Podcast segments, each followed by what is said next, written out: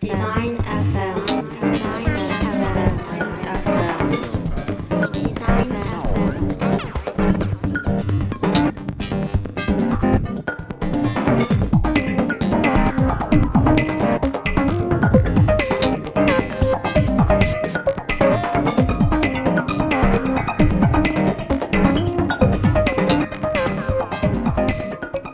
디자이너의 목소리로 여성의 일을 말하는 팟캐스트 디자인 FM.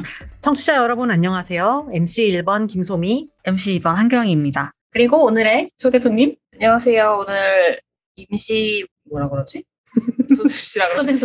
초대 손님 강큰 박차장 박세정 디자이너입니다. 저는 디자인 FM에서 지금 편집 담당을 하고 있습니다. 와, 사장님이 되셨군요. 대본에 대리였다가 네. 제가 너무 직급이 낮은 것 같다고 올려주셨어요. 네, 승진하자고. 네네네. 축하드립니다. 감사합니다. 저희가 오늘 3화를 녹화를 하고 있고 1화, 2화가 지금 런칭이 됐는데 사이드 프로젝트랑 견적 에피소드 다들 어떻게 들으셨을지 궁금하네요. 이전 시즌과는 다르게 좀 장문의 후기가 몇 개 올라온 거가 있어서 좀 봤잖아요. 근데 다들 좀 공감해 주시고 약간 생각해보지 않았었는데 팟캐스트를 들으니까 나도 사실은 그런 생각을 하고 있었던 것 같다. MC 여러분들의 생각에 공감한다. 약간 이런 얘기를 봐서 저는 매우 뿌듯합니다. 맞아요. 그리고 저는 한편으로 좀 더 부정적인 얘기를 해도 되나? 라는 생각도 들었어요. 부정적인 쪽에 공감을 많이 하시더라고. 맞아요. 하고 싶은 얘기 좀 더 할 걸 그랬나? 아니야. 그래도 긍정적인 면도 있고 부정적인 면도 있는 거니까요. 맞습니다. 나쁘게 얘기할 순 없지. 또 이렇게 정리를 해봅니다. 저의 마음을. 맞아요. 앞으로 진행될 에피소드에서도 잘 들어주시고 또 이렇게 후기 남겨주시면 저희가 꼭꼭 찾아가서 읽고 혼자 뿌듯하겠습니다. 네네네. 가끔 이렇게 퍼가기도 하고. 소미님이랑 세정님은 혹시 괴담 좋아하시나요? 아, 괴담 좋죠. 막 사실 제가 괴담 무서운 영화 같은 거를 별로 좋아하는 편은 아닌데 괴담은 되게 좋아해요. 그래서 SNS 같은 데 나오는 텍스트로 나오는 괴담이라든가 이런 거는 제가 다 보는 것 같아요. 세정님은 어떠세요? 저도 엄청 좋아하는 편이에요. 저는 이제 공포 영화나 공포 게임이나 괴담이나 그런 것들 되게 즐겨서 보는 편이어가지고 주변에 친구들이랑 같이 보고 싶은데 항상 저만 좋아하니까 혼자서 공포를 잘 즐기는 스타일입니다. 굉장히 만렙이시네요. 공포 그러니까. 즐기기 만렙.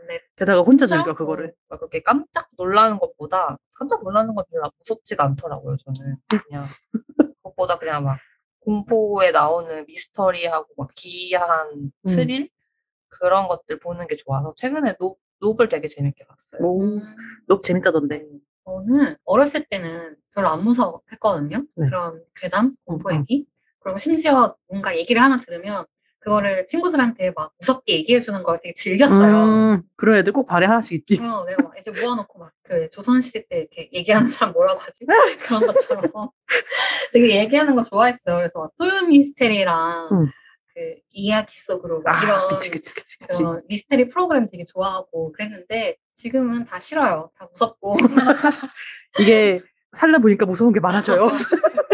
사람이 제일 무섭긴 한데 지금은 약간 굳이 내가 그런 컨텐츠를 찾아보진 않고 그래도 이제 소민님처럼 그 텍스트로 이제 누가 이렇게 게시판에 글 쓴 거 캡처해서 막 돌아다니는 거 있잖아요. 네네. 그런 거는 좀 보면서 무서워 이렇게 하고 맞아. 그 느낌이 재밌는 것 같아. 무서워 이 정도. 그리고 그것 중에서도 진짜로 막 무서운 그러니까 그런 것보다는 약간 그 무당이나 신내림 받는 분들의 약간 영험함에 대한 그런 거를 주로 봅니다. 좀 안 무섭고 약간 신기하다 약간 이렇게 느껴지는 거. 저는 나폴리탄 괴담이라고 불리는 거 있잖아요. 뭔가 모순되고 뭔가 이상하고 무슨 일이 일어났을 것 같은데 뭔지 조금 찝찝하고 그런 괴담이 재밌는 것 같아요. 놀이공원 12시에 근무하는 근무자를 위한 지침 막 이렇게 해가지고 12시 땡 하면은 갑자기 막. 그러니까 무슨 소리가 울리는데 그만. 저희 작가님이 가장 괴담을 무서워하는 분인데 하필이면 괴담 에피소드를 맡아가지고 공포에 떨고 계십니다 지금. 소민님 그것도 아세요? 거북이 스프. 거북이 스프는 또 뭐예요? 거북이 스프를 먹은 남자가 있는데. 여러분 자꾸 대본에 없는 거 말하지 마세요. 알겠습니다. 나중에 한번 찾아보시고. 네. 아니 세정님이 괴담을 좋아한다고 얘기를 하고 막 공포영화 좋아한다라고 얘기를 하니까 옆에서 윤정님이 깜짝깜짝 놀래가지고 어떻게 사람이 그럴 수 있지? 라는 표정으로 지금 보고 계십니다. 근데 우리가 이렇게 괴담을 즐기는 거 어쩌면 약간 현실의 일이 아니라고 생각하니까 좀 즐기는 면도 있잖아요. 맞아요. 근데 우리가 사실상 삶을 살아가는 그 가운데에도 우수한 괴담들이 있지 않습니까? 있죠, 있죠. 특히 이제 우리 같이 사회에서 어떤 밥벌이를 하고 살아가는 사람들 매일매일이 스릴러입니다. 맞아요. 너무 무섭고 짜릿하고. 너무 무서워요. 그래서 오늘은 이제 앞에 썰을 풀었지만 이렇게 주먹구구로 일이 된다고 하고 싶은 그런 괴이한 이야기부터 이렇게 일을 한다고 싶은 무서운 얘기들까지 같이 한번 나눠보려고 해요.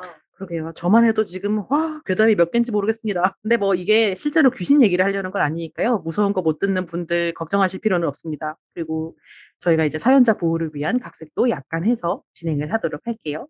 좋아요. 오늘은 여러분들의 사연, 괴담 사연을 읽으면서 같이 얘기해보는 시간 가지도록 하겠습니다.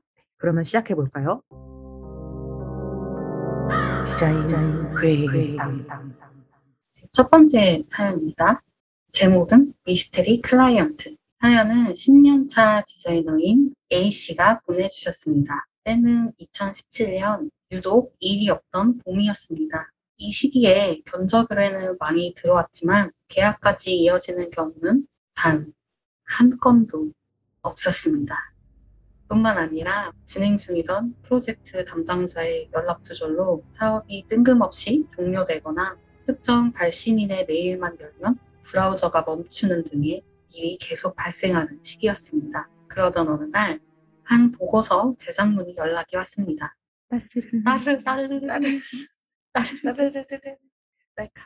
네, 보고서 제작 의뢰 주셨지요? 제작 부수는 정말 한 권만 만드는 것이 맞나요? 네, 한 권만 필요합니다. 페이지는 1,500쪽이고요. 보고서 내용을 말씀해 줄 수 없다고 하셨는데 저희가 견적을 내려면 내용을 알아야 해서요. 대략적으로라도 알려주실 수 있을까요? 의뢰인은 한동안 말이 없다 입을 열었습니다. 아카이브 성격의 책입니다. 반 이상은 사진이 들어가고 이 이상은 말씀드리기 어렵습니다. 그렇게 통화를 마치고 견적을 내려고 보니까 이게 기본 인건비 같은 걸 빼더라도 페이지당 그 단가를 10,000원씩만 매겨도 1,500만 원이잖아요. 그래서 여차저차 인건비와 창작료와 제작비까지 넣어보니 5,000만 원이 넘게 나오는데 딱 한 권짜리 책을 이렇게까지 비싸게 만들 리가 없어 싶어서 견적서를 보내면서도 안 하겠다고 하겠네 했어요. 얼마 후 견적에 대한 회신이 왔고 클라이언트가 말하길 견적이 왜 이렇게 저렴하죠? 전에 다른 데에 맡겼을 때는 이 2배는 했는데. 그래서 결국 저희는 너무 싸서 이 일을 맡지 못하게 되었습니다. 이후로도 그해 여름까지 견적을 받은 클라이언트들이 사라지는 일이 꽤 오래 반복되었고 아직 그들의 행방을 찾을 수 없다고 합니다. 무서워요. 무서워요.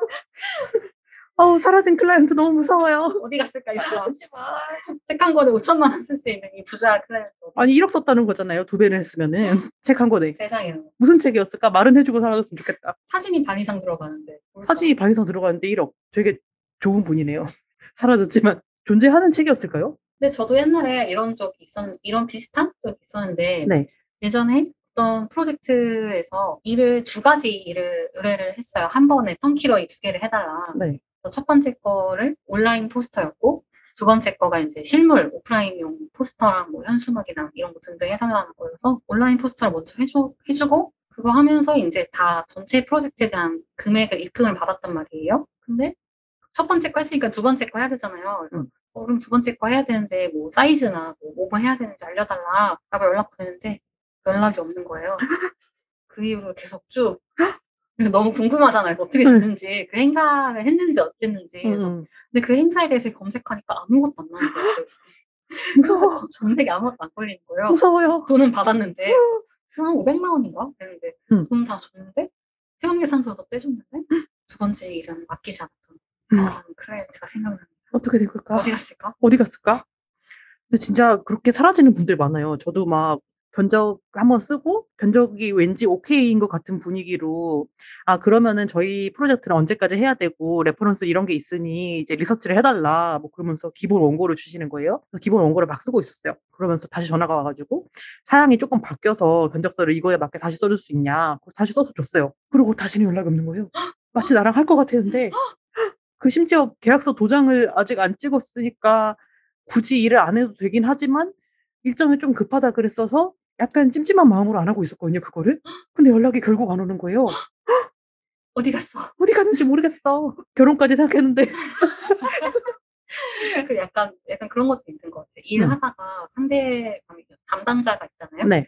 이제 어느 날 이제 뭐 필요할 거 있어서 전화했는데, 뭐 누구누구 뭐 과장님 뭐 계시나요? 뭐 물어보고 있었어요 했더니 퇴사하셨는데요.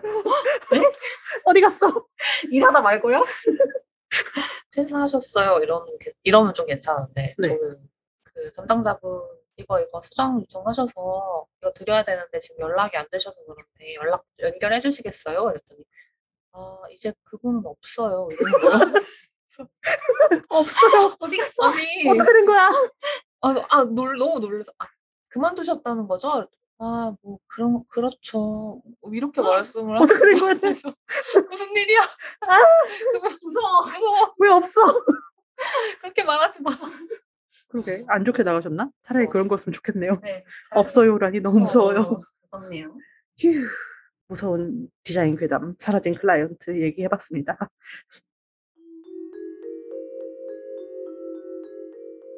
두 번째 괴담으로 넘어가 볼게요. 두 번째 괴담의 이름은 귓구멍을 막아라. 절대 들어선 안 되는 소리라고 제목을 붙여봤는데요.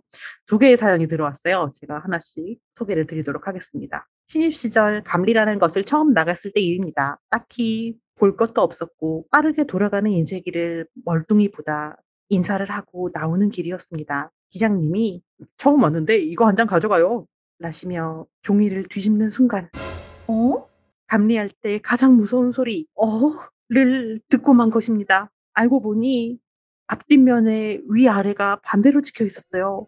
제가 첫 감리가 아니었다면 그래서 기장님이 한 장 챙겨가라고 종이를 뒤집지 않았다면 어떻게 되었을까요?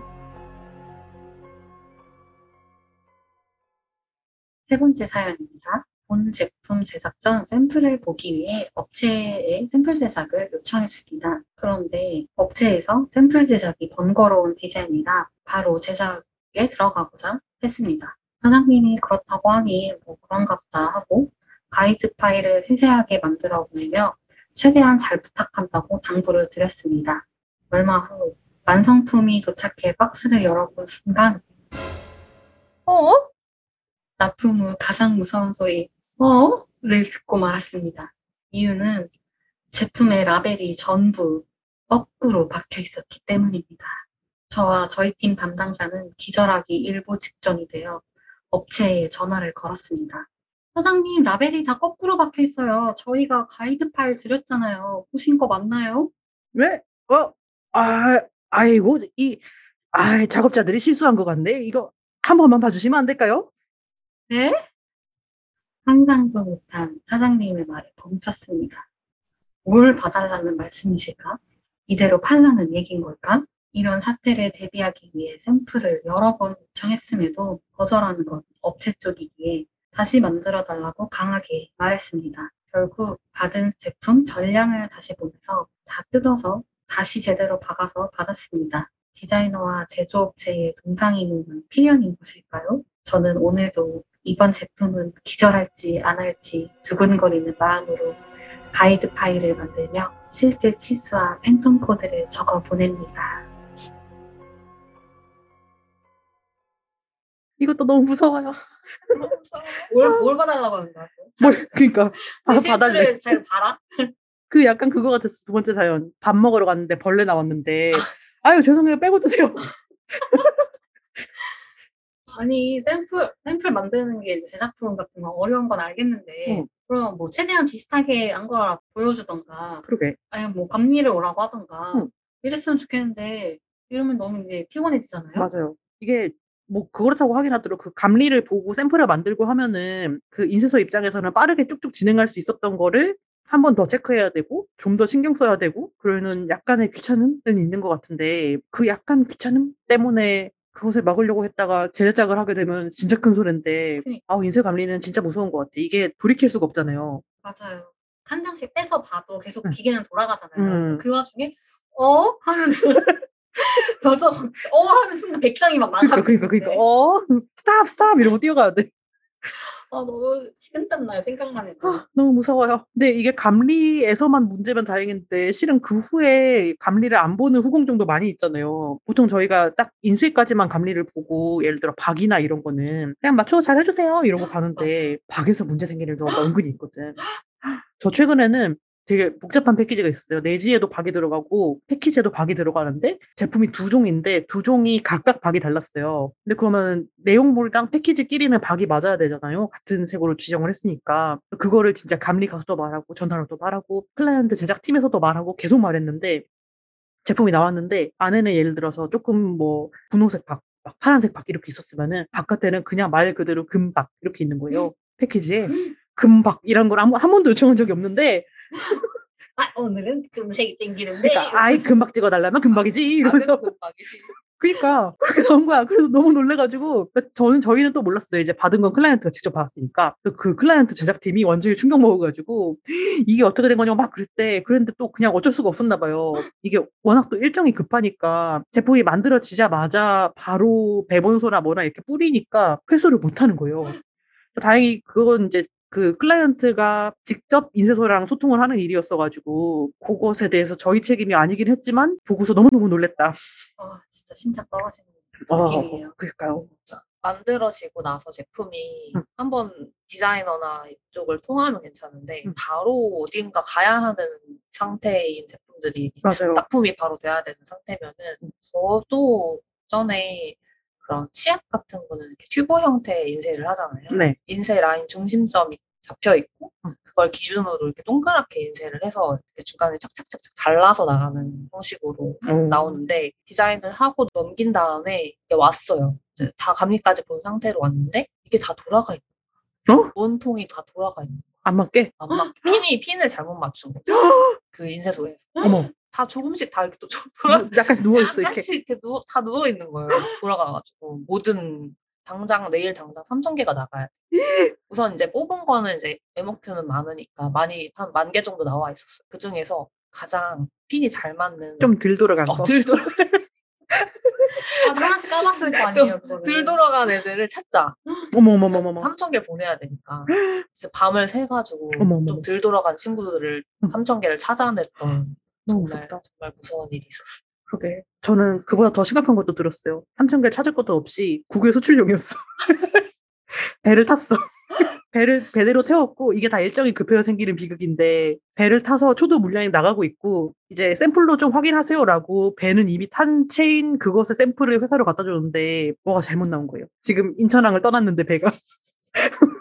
어떻게 그런 거는 너무 무서워요. 소름 끼쳐요. 그러니까 이게 신경을 쓴다고 써도 이런 일이 생깁니다. 막을 방법이 있을까요?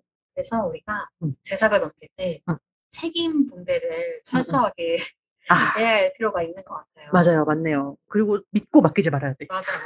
누구한테도 믿지 말고. 맞아. 막 인쇄소 아저씨가 안다고 라고 할 때까지 나 자신도 믿으면 안 되고, 그렇지, 나랑 같이 작업한 사람도 믿으면 안 되고, 아무도 믿으면 안 돼. 그래서 저는 제작 넘길 때 그 제작 사양서에 엄청 자세하게 다 쓰고 막 여기는 뭐 해주세요, 여기는 어떻게 해주세요 다 쓰고 그거를 웹하드에 보통 올리잖아요. 네네. 웹하드에 올리고 또 이제 그걸 사장님한테 웹하드 올렸습니다 하고 한 30분 있다 전화해서 웹하드 올렸습니다 전화하고 웹하드를 몇 달 며칠까지 납품해주세요 하고 오케이라는 그 대답을 드릴 때까지 계속 연락을 하거든요. 그리고 납품하기로 한 날에 전화해서 오늘 들어가기로 했는데 어떻게 됐나요? 이렇게 확인하고. 근데 이거 안 하면 너무 불안하고, 일단. 맞아. 아무리 나랑 합이 잘 맞는 사람이어도 그 불안하고 잘못 나올까봐. 맞아요. 걱정이 되더라고요. 믿고 맡겼는데 이제 납품이 돼가지고 다 됐죠? 이랬는데 뭐요? 이러고. 한번 저도 근데 사실 전화하는 거 별로 안 좋아해가지고 문자로만 사장님 언급했습니다 막 이렇게 했는데 확인을 하고 까먹었는지 확인을 안 하셨는지 지나간 거예요. 한 3일 정도를. 왠지 내가 너무 찝찝해서 전화를 했지. 그거 혹시 보셨나요? 하니까 아, 네, 아, 그거, 아, 예, 했어요. 보내드릴게요. 이러고, 무너졌지, 뭐, 그 사장님이. 아이고, 저런. 그러니까. 연락을 많이 해야 한다. 그게 귀찮다, 아니면은 약간 뭐, 뻘쭘하다, 이게 문제가 아니야. 지금 몇 천이 날아간다고, 잘못하면. 샘플 안 된다고 하면 죽을 때 쫓아가서 왜 안 되는데요? 그러니까. 뭐 어떻게 해야 되는데요? 그거 남 탓해서라도 해야 돼. 저희 사장님이 보셔야 돼서. 맞아, 맞아. 이런 거라도 해야 돼. 맞아, 맞아. 무서워요. 근데 이렇게 사고가 나면은 그 책임 분배에 대해서도 말이 나오잖아요. 예를 들어 정말 인쇄소가 잘못한 사고도 있지만 인쇄소가 그렇게 사고를 낼 것 같은 사양을 만들었거나 그러면 이게 이제 디자이너 책임처럼 될 거란 말이에요. 최종 파일을 내 손에서 떠난 거니까. 그랬을 때 책임을 어떻게 내가 수습하느냐? 라는 것도 문제가 되는 것 같은데 요새는 그래도 사고 낸 거를 직원들한테 물어내라 이런 얘기는 안 하겠죠? 그러니까 직원이 아무리 사람 실수도 할 수 있지 뭐 그렇다고 직원한테 야 네가 책임져 이렇게 하는 그런 그러니까. 정 없는 회사도 있나요? 사실 듣긴 했는데 요즘은 아니리라 그래요. 옛날 얘기겠거니 그렇게 정없이 하면 어떡해. 아, 말도 안 되지. 그거 아무리 개인이 혼자서 넘기다가 사고가 났어도 회사 작업이잖아요. 맞아. 회사가 같이 책임을 져야 되는 거니까요. 무섭습니다. 아무튼 인쇄라는 것은. 우리 그러면은 인쇄 얘기 아니고 디지털 얘기로 넘어가 봅시다. 아, 또 이렇게 제작에서 또 무서운 얘기가 있는가 하면 또 이렇게 디지털 작업에서도 무서운 얘기들이 있지 않겠어요? 맞아요. 맞아요.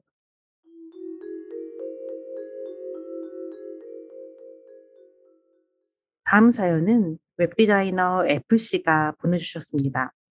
웹디자인 에이전시에서 일하던 저연차 시절 사회적 논란을 일으킨 저명인사의 홈페이지를 만들 때가 있었습니다.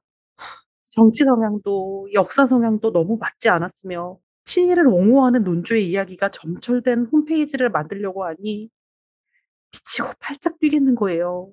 일을 하며 여지껏 두통이 그렇게 심하게 올 때가 없었어요. 반나절을 산책과 한숨으로 괴로워하다가 돈을 벌기 위해 신념을 파는 비참한 기분을 느끼며 홈페이지 작업을 시작했고 하다 보니 이렇게라도 행동해야겠다 싶었습니다. 그렇게 저는 홈페이지의 모든 회색 컬러 코드를 181818 C8 C8 C8 282828 등으로 만들기 시작했습니다. 그리고 친일 영웅을 칭송하는 단어로 쓰인 분노가 착시 현상을 통해 분뇨로 잘못 읽히도록 포토샵을 했고 디자인을 초벌로 코딩할 때는 박스를 의미하는 div의 아이디나 클래스 이름들을 전부 욕으로 바꿔놨습니다. 이런 것도 사연으로 받아주실까요?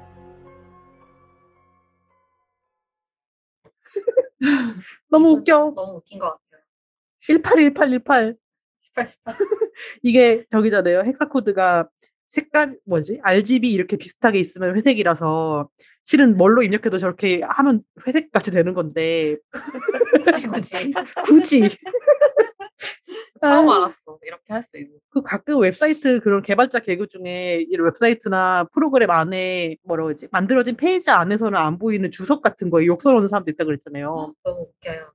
저는 이거를 어떻게 책 버전으로 바꾸면 어떻게 할 수 있을까 생각했는데 예를 들면 평상시에 쓰지 못하는 성범죄자가 만든 서체를 쓴다든지 막 에릭길 이런 사람 그런 사람의 서체를 쓴다든지 혹은 흰색 부분에 공백을 만들어야 될 때 욕을 써놓고 흰색 글씨로 책을 만든다든지 그런 식으로 해볼 수 있을 것 같아요. 그러게 그 인디자에서 스타일 이름 줄 수 있으니까 스타일 같은 거 어차피 PDF에 안 나오잖아요. 스타일 이름이나 합성글꼴 이름 같은 거를 다 욕으로 쓴다든지 스타일 이름이 다 욕이고 그러니까 이 새끼 또 뭐라고 하네 이런 거 스타일 이름이 그거 이렇게 페이지 말고요. 그 돼지에다가 계속 욕을 욕 써놓고 이렇게 남겨놓고 블리드랑 슬러그 사이에 살짝 욕 써놓고 그러게 이렇게 또 저항해야지 어쩌겠습니까. 밤낮절에 산책과 한숨으로 괴로워할 법하네요. 그러게요. 굉장합니다. 지금 굉장하고 어우 진짜 근데 이런 일을 내가 일을 따오는데 관여할 수 없는 입장이면 이런 일이 회사로 들어왔을 때 저는 안 하겠습니다 이럴 수도 없고 진짜 고통스러울 것 같아요. 그러게. 근데 이거 어떻게 웃음으로 잘 승화를 하셨네요. 해악의 민족다운 그러니까. 전 안 걸렸습니다. 이거 아마 다른 직원분들도 이것에 동의를 했으니까 이렇게 내부에서 만들어 볼 수 있었던 것 같거든요. 다 같이 이걸 하기 싫은데 해야만 되는 상황이니까 자기들끼리 보고 하하 이런 다음에 납품할 때는 다시 어쩔 수 없이 다시 바꾸고. 욕보셨네요. 그러니까 정말 욕보셨습니다. 그럼 다음 괴담을 한번 읽어볼까요? 네.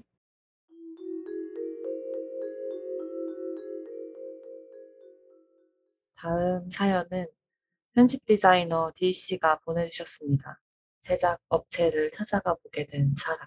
약 10년 전 책의 물성과 제작 완성도를 유독 신경 쓰던 시기가 있었습니다. 어느 날 제가 디자인한 책의 납품 상태가 엉망인 걸 발견했고 대본 풀이 넘쳐 책장끼리 다 붙어 책을 펼치면 서로 붙어있던 안쪽 여백들이 뜯어지며 찢어졌습니다. 좀 너무하다 싶어 인쇄소에 따졌고 인쇄소는 본인들이 하청준 업체를 알려줬습니다. 다음날 책을 들고 그 업체의 주소를 찾아갔는데 보통 인쇄 제조 업체들은 한 지역에 몰려있던데 이 주소지는 경기도 외곽, 심지어 산 중턱쯤 위치한 허름한 건물이었습니다. 밖에서 보기엔 영업을 안 한 지 오래된 것처럼 보였고 인기척도 느껴지지 않았습니다. 안에서 무슨 일이 일어나도 전혀 이상하지 않을 외관이었으나 먼 길을 돌아온 이상 들어나가보자 하고 건물을 들어섰습니다. 대낮인데도 빛이 없는 컴컴한 계단을 오르니 문이 반쯤 열린 방이 보였습니다. 작업장으로 보이는 그 방의 문을 열고 들어가는 순간 저는 온몸이 얼어붙어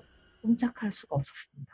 먼지로 가득한 내부는 너무 덥고 열악했으며 약품 냄새에 눈과 코가 시큰거렸습니다. 바닥에는 노인 몇 분이 사람이 오든 말든 고개도 들지 않고 작업을 하고 계셨습니다. 한동안 멍하니 서있던 저는 책을 들고 조용히 돌아 나왔습니다. 제가 만드는 책, 쓰는 물건, 입는 옷이 어떤 손을 거쳐 내게 오는지 전혀 자각하지 못하고 있던 것이 호러 그 자체라 사연을 보냅니다. 아, 이건 너무 무서운 것보다 씁쓸한 사연인 것 같아요. 맞아요. 생각보다 제작물이 수작업으로 마무리가 되는 거를 인지하지 못할 때가 되게 많잖아요. 맞아요. 이럴 때 가보거나 아니면은 인쇄 사고가 났을 때나 알거나 하지 알 수가 없는 것 같아요. 그냥 보통은 알 것 같은 느낌조차도 어떨 때 드냐면은 견적서에 제작 단가 이런 거 있잖아요. 접착 작업 아니면은 뭐 케이스에 넣는 작업, 뭘 따는 작업 이런 걸 할 때 뭐 개당 15원. 35원, 막 52원 이렇게 있는 그걸로 알지. 근데 이게 너무 많이 싸다라는 생각도 잘 못하잖아요. 개당 15원을 가지고 작업을 할 수 있다고? 라는 생각도 안 하게 되는데 그걸 만드는 사람이 어떤 상태로 일을 하는지를 볼 일이 잘 없죠. 저도 이번에 비슷한 일이 있었어요. 패키지에 들어가는 제품 하나가 중국에서 생산이 돼서 오는 제품이고 그것을 발주를 이제 한국 저희가 하는 거였는데 제품이 만드는 과정이 제가 궁금해서 그걸 알아야지 조금 더 디테일하게 발주를 할 수가 있으니까 그걸 만드는 혹시 사이트나 뭐 관련된 정보가 있을까 해가지고 검색을 막 해봤는데 이게 중국 회사지만은 알리익스프레스 같은데 영어로 글을 써서 해외에서 오더를 받을 수 있게 해놓은 페이지가 있더라고요. 그 페이지에 이제 자기들 제작 공정 이런 걸 싹 소개를 해놨는데 거기에는 이제 우리는 100% 믿을만한 업체다라는 식으로 사진을 올렸는데 보통 그런 때 올라가는 사진은 막연하게 생각할 때는 좀 반도체 공장 같은 데서 첨단 설비로 이렇게 척척 찍는 그런 모습이 올라올 것 같잖아요. 그런데 진짜 이 사연에 쓰인 것처럼 정말 열악한 막 진짜 이렇게 뭐라고 설명할 수가 없어요. 아무튼 너무 열악한 공간 안에서 할아버지들이 이걸 한 땀 한 땀 붙이어가면서 만들고 있는 사진이 있는 거예요. 아마 그 판매자는 그것에 대해서도 별 의식이 없거나 아니면은 우리는 도망가는 사람이 아니다. 허구의 회사가 아니다라고 증명하느라고 그렇게 열악한 걸 알면서도 올렸거나 인 것 같은데 진짜 너무 마음이 안 좋은 거예요. 그 제품은 심지어 되게 블링블링하고 예쁜 제품인데도 아 이런 사람들이 이렇게 힘들게 만드는 거구나 라고 생각을 하니까 이 사람들이 돈은 잘 벌고 있는 걸까? 적당한 대우는 받고 있는 걸까? 이런 생각이 들면서 우리가 지금 만드는 제품들의 뒤에 가려져 있는 사람들의 노동이 너무 많다라는 생각이 들더라고요. 맞아요. 근데 우리가 소비하는 거는 그냥 그런 과정보다는 결과 맨 앞에 있는 이렇게 멋진 작업물 짜잔. 맞아. 그거 만드는 멋있는 사람 짜잔. 그 멋있는 사람도 멋있는 거 그냥 지시한 디렉터. 그치. 그래서 우리가 좀 생각해볼 필요는 있다. 맞아요. 그런 사람들이 있어야지만 제품이 나오는 건데 그런 게 마치 없고 그냥 멋진 디자이너가 프로그램 상에서 뭔가를 하면은 기계에서 뽑아져 나오는 것 같이 말을 하게 되잖아요. 또 참 가끔은 디자인 크레딧 이런 거 사람들이 되게 중요시하는데 이런 제작물을 만드는 사람의 크레딧은 어떻게 되는 걸까라는 생각이 들 때가 있어요. 맞아요. 씁쓸한 사연입니다. 그러면 씁쓸함을 남기고 또 다음으로 넘어가 볼까요? 또 다른 괴담. 아, 이 괴담은 정말 여러 가지 생각이 드는데요. 이번 괴담화의 하이라이트 사연이라고 볼 수 있겠는데요. 네, 제가 읽어보겠습니다.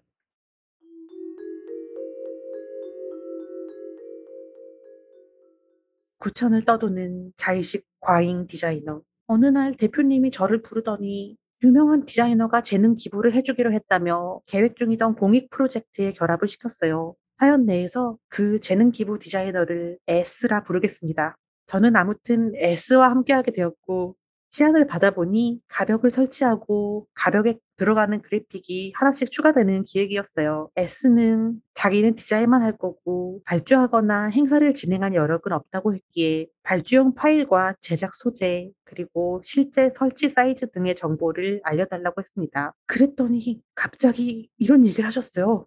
내가 15년 동안 이런 적이 처음이에요. 너무 당혹스러운데? 아, 저희가 발주하는데 필요한 정보라서요.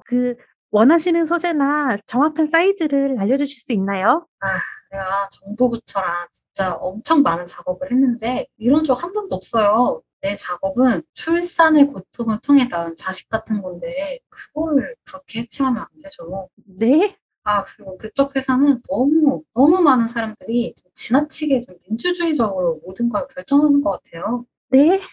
하고만 얘기하고 있지 않았나? 이후로 30분간 그만의 디자인 철학과 불평을 들은 후에야 발주용 파일 하나만을 겨우 받을 수 있었습니다. 그런데 사실 이 파일도 제가 다시 만들었어요. 어디서 저해상 미리 보기 사진이라도 저장해 온 건지 이미지의 해상도도 너무 낮고 텍스트는 아웃라인이 안 깨져 있고 오탈자에 노이즈에 얼룩에 정렬도 안 맞고 발주용 파일이라고는 도무지 볼 수가 없는 것을 보냈기 때문입니다. 아무튼 우여곡절 끝에 제작은 했는데 이 이야기는 여기서 끝이 아닙니다. 오픈 일주일 전 갑자기 저에게 전화가 왔어요. 이유는 모르겠는데 본인의 기분이 나쁘다고 했습니다. 그러면서 지금 제가 이거 쓰지 말라고도 할 수 있어요. 라고 하는 것입니다. 정말 대표님을 봐서 정말 참고 또 참고 어르고 달래며 몇십 분의 통화 끝에 전화를 끊었습니다. 그렇게 작업 오픈이 무사히 끝났고 다시는 마주치지 말아야지 했으나 그는 여기서도 멈추지 않았습니다. 회의 중이라 문자로 달라 그랬는데 급한 일도 아니면서 10분 동안 부재중 전화 5통 오기, 보도자료 배포 전에 분명히 컨펌 받았는데도 자기 이름이 안 들어가 있다며 재능 기부는 하지 않겠다, 용역비를 내달라고 하겠다, 협박하기, 계속 돈 달라길래 대표랑 얘기하라고 얘기했더니 실무자가 잘못한 걸 왜 대표가 책임져야 합니까? 당연히 님이 책임져야죠. 라고 소리 지르기. 10년 넘게 정부 부처와 일한 자기가 다 맞고 원래 그렇게 한다고 계속 우기기. 그냥 이 사람은 저를 너무 괴롭히고 싶은 것이었을까요? 여러분도 조심하세요. 최악의 빌런이 언제 어디서 내 인생에 개입할지 모르는 일입니다.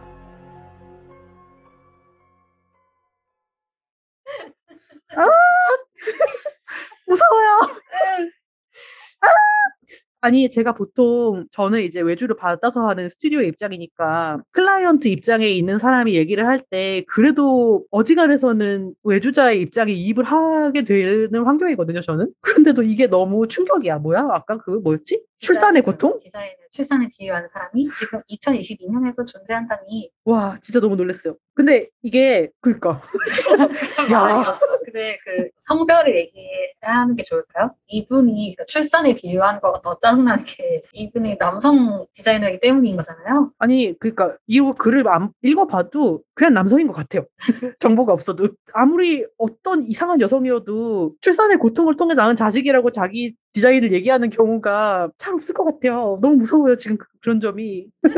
너무 당황스러워요. 이런. 아, 근데 되게 저였으면 벌써 10번 넘게 싸웠거든요. 지금 무슨 얘기를 하는 거냐. 진짜. 근데 되게 나이스하게 진짜 참고 이 작업을 끝난 이 사연자분이 정말 대단하신 것 같아요. 근데 이거 너무 단순히 이제 말이 기분이 나쁘게 말한다. 혹은 이제 프로답지 않게 일한다 이런 걸 떠나서 클라이언트가 어쨌든 비디자인 직군이긴 할 텐데 이 프로젝트를 같이 하는 사람이잖아요. 근데 같이 우리가 한 배를 탔다라는 생각을 전혀 안 하고 나의 위대한 디자인을 네가 감히 뭐라고 해? 라든가 디자인도 모르면서 나한테 나대? 약간 이런 태도라서.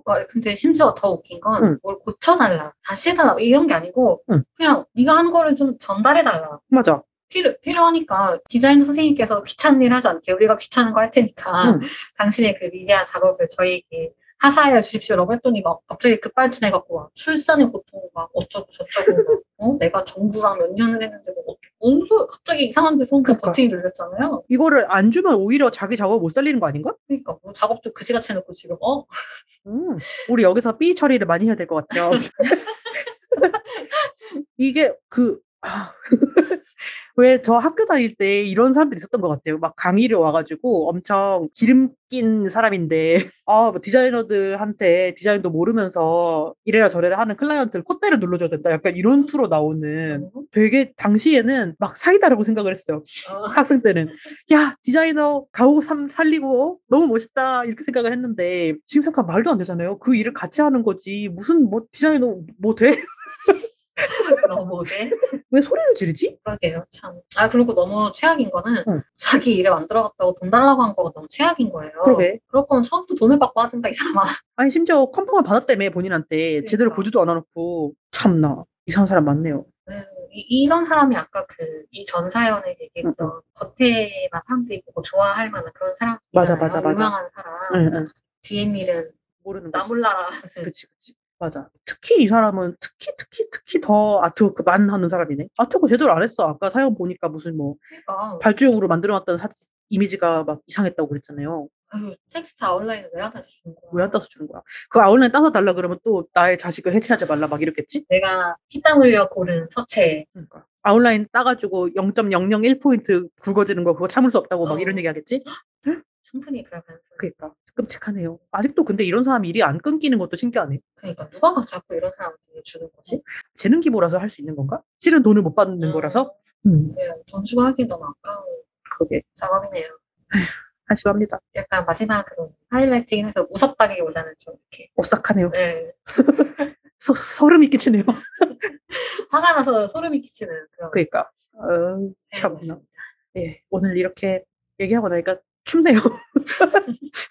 춥고 조금 스트레스 받아서 그런가 머리도 약간 어지러운 것 같고 여러 가지 괴담 이야기 나눠봤습니다. 저희 방송 외에도 본인이 알고 있는 디자인 괴담 있으면은 이렇게 해시태그 같은 거 디자인 괴담이라고 할까요? 해시태그 같은 거 달아가지고 SNS 올려주시면은 재밌게 볼 수 있을 것 같아요. 청취 후기나 이번 사연들에 대한 괴담 사연들에 대한 후기 같은 거 같이 올려주시면 좋을 것 같고요. 경희님 오늘 어떠셨어요? 저는 얘기하다가 목이 메어버리네요 이제.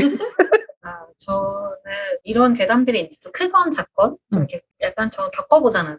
작업 일을 하다 보면 그래서 내가 겪을 때는요 너무 소름 끼쳐서 넘어갔는데 이렇게 텍스트화해서 읽어보니까 조금 피가 식는 기분이 드는데 아무래도 이제 괴담을 좀 많이 들었기 때문이겠죠? 그렇겠죠? 저는 한편으로는 그런 생각도 들었어요. 이게 오늘 나왔던 괴담 사연들이 대부분 이제 디자인과 제작업체 혹은 디자이너와 발주한 사람, 그런 관계들에서 일어나는 일들이잖아요. 그래서 이런 괴담 사연들이 안 생기게 만들려면은 우리가 같이 협업하는 관계고 그 안에서 서로 공동으로 책임을 나눠진다는 것을 계속 생각을 하고 있어야지 무시무시한 사연들이 안 나타나지 않을까라는 생각도 들고 특히 마지막 사연 읽으면서 그런 생각이 많이 들었어요. 너무너무 무섭고 니만 혼자 일하냐?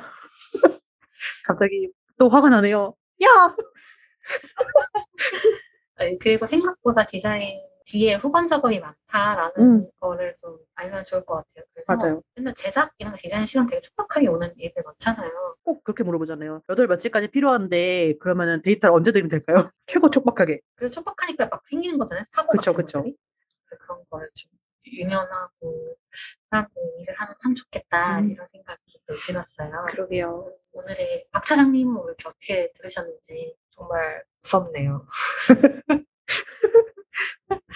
또 새삼 생각하는 거지만 귀신보다 사람이 무섭다. 맞아요.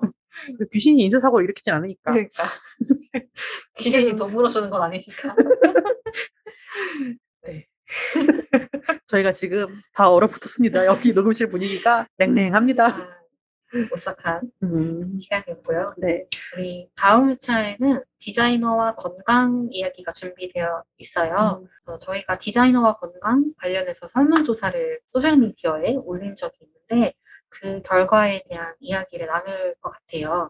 소미님도 설문조사 하셨죠? 네, 했죠. 이 설문이 꽤 긴데 생각했던 것보다 많은 분들이 응답을 해주셨어요. 또 응답들을 쑥 봤는데 엄청 공감 가고 재미도 있고 가끔 오락통도 터지고 여러 가지 생각이 들더라고요. 이거 다음 시간에 청취자분들도 이거 많은 기대 부탁드리겠습니다. 그러면은 오늘의 순서를 슬슬 마무리를 해볼까요? 디자이너의 목소리로 여성의 일을 말하는 팟캐스트 디자인 FM은 애플 팟캐스트와 사운드 클라우드에서 들으실 수 있으며 유튜브에도 통째로 업로드됩니다. 디자인 FM과 함께 아무 말이나 떠들고 싶으신 분은 오픈 카톡방에 들어와 주세요. 카카오톡 오픈 채팅 검색에서 디자인 FM 혹은 FDSC를 검색하시면 됩니다. 비밀번호는 디자인 FM, FDSC 인스타그램 프로필에 링크도 있어요. 디자인 FM에 사연 보내주실 분들은 말머리 사연 달아서 designfm@fdsc.kr로 보내주세요. 디자인 FM은 페미니스트 디자이너 소셜 클럽 FDSC가 만듭니다. 인스타그램에서 fdsc.kr을 팔로우해주세요. 팟캐스트 외에도 FDSC의 다양한 활동 소식을 접하실 수 있습니다. 그럼 우리는 다음 화에서 만나요. 적게 일하고 많이 버는 그날까지. 안녕.